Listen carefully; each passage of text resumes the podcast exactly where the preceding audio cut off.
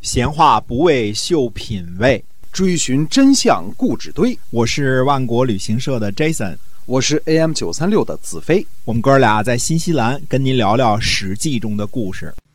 各位亲爱的听友们，大家好！您呢现在收听的是《史记》中的故事，然后呢，我们会用您熟悉和喜欢的语言呢，哎，把那个历史时期所发生的事情呢讲给您听。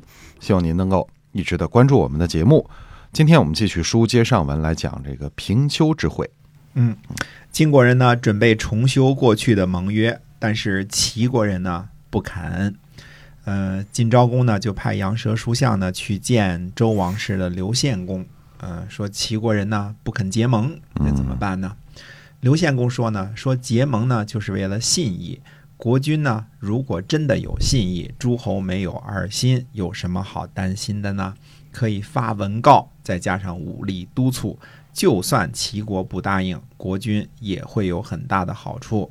天子的家老我呀，请求带领天子的士兵十辆战车，呃，提前出发。何时出发呢？您告诉我一声就行了。哎，嗯，那么准备刘献公准备自己去，先去齐国，齐国这个说和一下啊。嗯，当个这个先头部队，书相呢就对齐国呢发文告说呢，说诸侯准备重修旧盟，已经到达这里了。现在呢，国君您不答应，寡君呢向您请求。那么齐国的回答说呢，说诸侯呢讨伐有二心的人才会重修旧盟，如果诸侯都听从命令，哪里用得着重修旧盟呢？嗯。书相呢就回答说呢，说国家败亡啊，在于有事情而没有供奉，办事情呢没有规矩，有了供奉呢没有礼仪，规矩呢没有次序，有了礼仪而没有威严，次序呢就失去了恭敬，有了威严而不昭明呢，恭敬呢就不能昭示神明，不昭示神明，抛弃恭敬。什么事情都办不成，这是国家倾覆的原因。因此呢，贤明的天子呢订立制度，让诸侯呢每年聘问一次，以记住自己的职责；两年朝见一次，讲习礼仪；六年呢会见一次，以昭示威仪；十二年呢会盟一次，以彰显神明。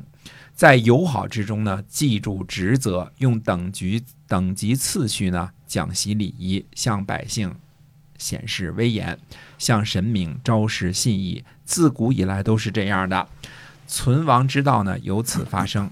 晋国呢按照礼仪主持盟会，唯恐事情办不好。谨奉结盟的牺牲呢，展示在各位国君的面前，以求诸事圆满。国君说呢，非要废除他，那还用得着结盟吗？啊，哎，请贵国的国君呢，好好考虑一下。寡君呢，随时听候命令。齐国呢，就害怕了，就回答说呢，说小国提出想法，由大国来裁定，怎敢不听从？我们已经听到命令了，会恭敬的前往。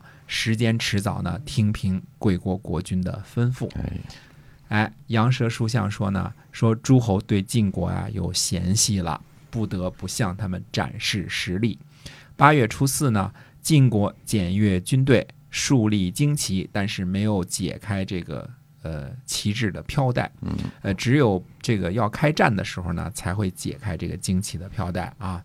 初五放开了旌旗的飘带。诸侯呢都感觉到害怕，那么这个邹国人和莒国人呢向晋国投诉说，鲁国呀叫朝夕来侵伐我们，我们都快亡国了，不能恭敬的侍奉大国，都是因为鲁国的缘故。看来这个嗯，邹国和莒国也没少逃这个税啊，没向晋国进贡啊，现在都推到鲁国身上了。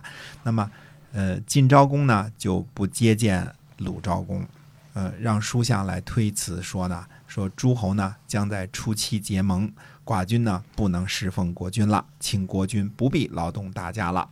子服惠伯呢就回答说呢，说贵国国君呢听信蛮夷的投诉，断绝兄弟国家的情分，抛弃周公的后代，也只能听凭贵国国君了。我们听到命令了。书相说呢，说寡君有四千乘战车。就算做的事情无道，也应该让人感到害怕。何况我们是遵循道义的，必定会无敌。牛虽然弱小，压在小猪身上，还怕压不死它吗？嗯，呃，这个南蒯呢和书仲小的忧患，难道鲁国不担心吗？如果靠着晋国的众人，再加上邹国、莒国、杞国、曾国的愤怒，一起来讨伐鲁国，加上南蒯和叔仲小的忧患，什么事情做不成啊？嗯，哎，鲁国听了呢就害怕了，就听从了晋国的命令，啊。说让我怎么着我就怎么着不节电就不节电，就听你的吧。就不会蒙，听他了，哎，那么呃，到底这个八月初七这个平丘之会是个什么样子呢？那么还得下回跟大家接着说。嗯，好，今天我们这个史记中的故事呢，先跟您讲到这儿，感谢您的收听，我们下期呢继续来跟您聊聊这个平丘之会。